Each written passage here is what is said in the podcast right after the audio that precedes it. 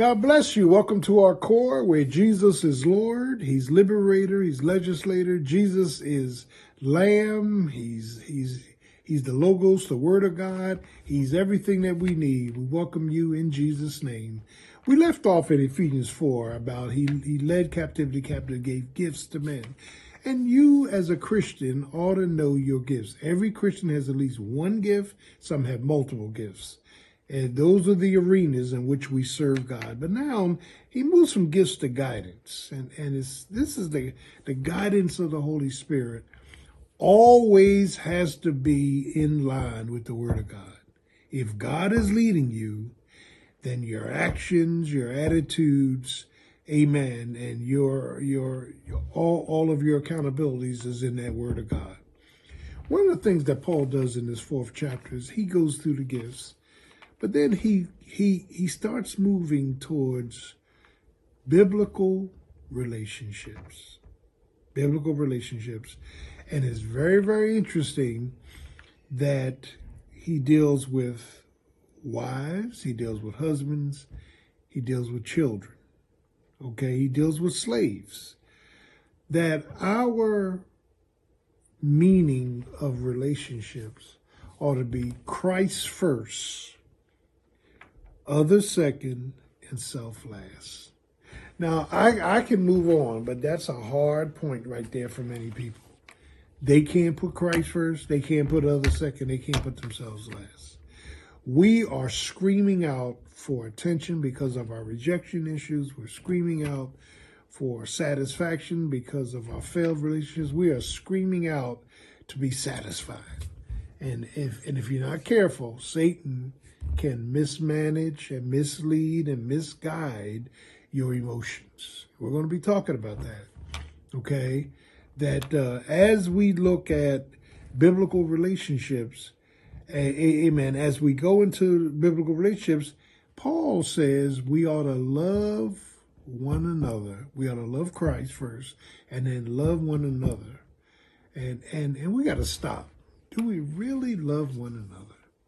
Say, well, I can't stand that prayer. Well, that's not of God. We love one another because Jesus first loved us. Everything always transmits back to the cross. Okay? Jesus said, if I have washed your feet, John 13, you ought to have a mindset of humbling yourself and washing somebody else's feet. Not physical washing, but it's a submission to someone else. Okay? Uh, love the Lord thy God with all thy heart, all thy soul, all thy mind, all thy will, all thy wisdom, and then love your neighbor as you love yourself. On these two commandments hang the whole law and all the prophets. So one of the things that Paul begins to do in this book of Ephesians, he deals with the walk and then he deals with the warmth of our relationships.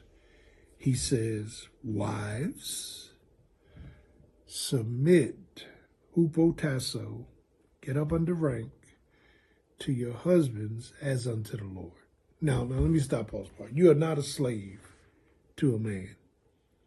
You you are not to do anything that's contrary to Scripture or something that defiles your conscience. God's not telling you to do that. He says submit, hupotasso, is the Greek word for rank as a as a wife is to a husband, I'm under his headship according to the marriage. All right? And my job is to submit to the head. His head is Christ. Your head as the wife is the husband. All right? And the submission is not slavery. It's a willful submission because he loves you. And we're going to get to that momentarily. Wives, those of you that are married, submit yourself to your husbands as you submit unto the Lord. That is what is so difficult. Well, he's not worthy. He's not worth it. He's a mess.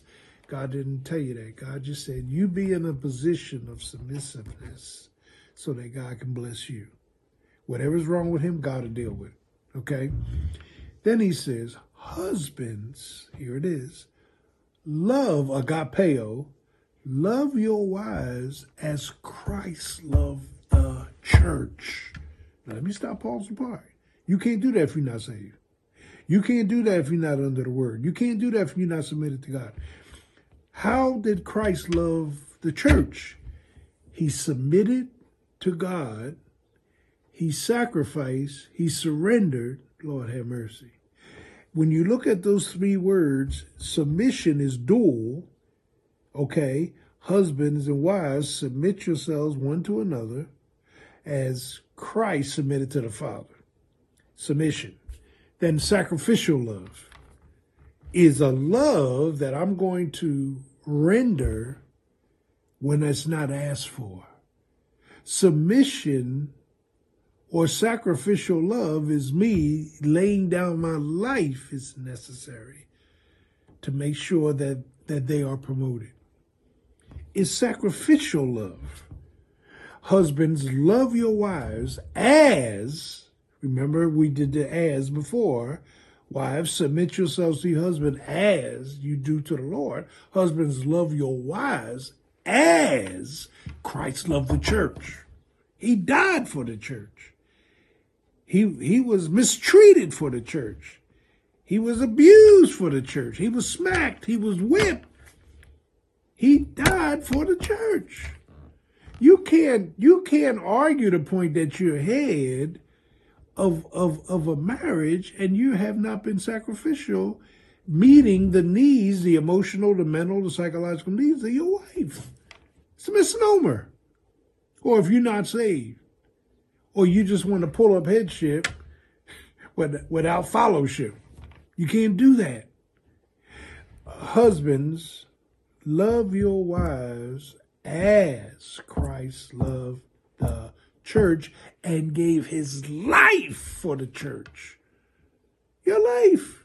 Have you given your life for your marriage? Have you given your life for her welfare? Have you given your life for her psychological, emotional needs? Have you given your life? Don't take credit for that and you have not done it. This is what we need to grow to in Christ. And children, it says, in one place in the Old Testament, children in Deuteronomy obey your parents. Now, only children obey their parents. That means they carry out whatever they say. Adult children respect your parents. You may not always agree with them, but you got to respect them as unto the Lord. God sets these relationships in order for a reason because a marriage must have Christ in the center. It's a ministry. Marriage is a mandate.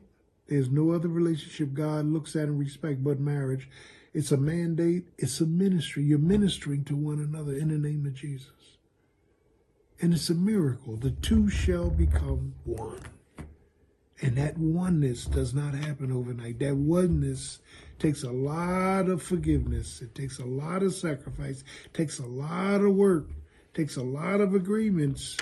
When you look at these relationships, only through the guidance and power of the Holy Spirit can they work. If the Holy Spirit is not operating in your life, you can't love. If the Holy Spirit is not operating in your life, you can't forgive. If the Holy Spirit is not operating in your life, you can't walk the walk. The Holy Spirit has got to be in control, operating in your life. And here's the answer when the Holy Spirit is operating in your life, there's peace.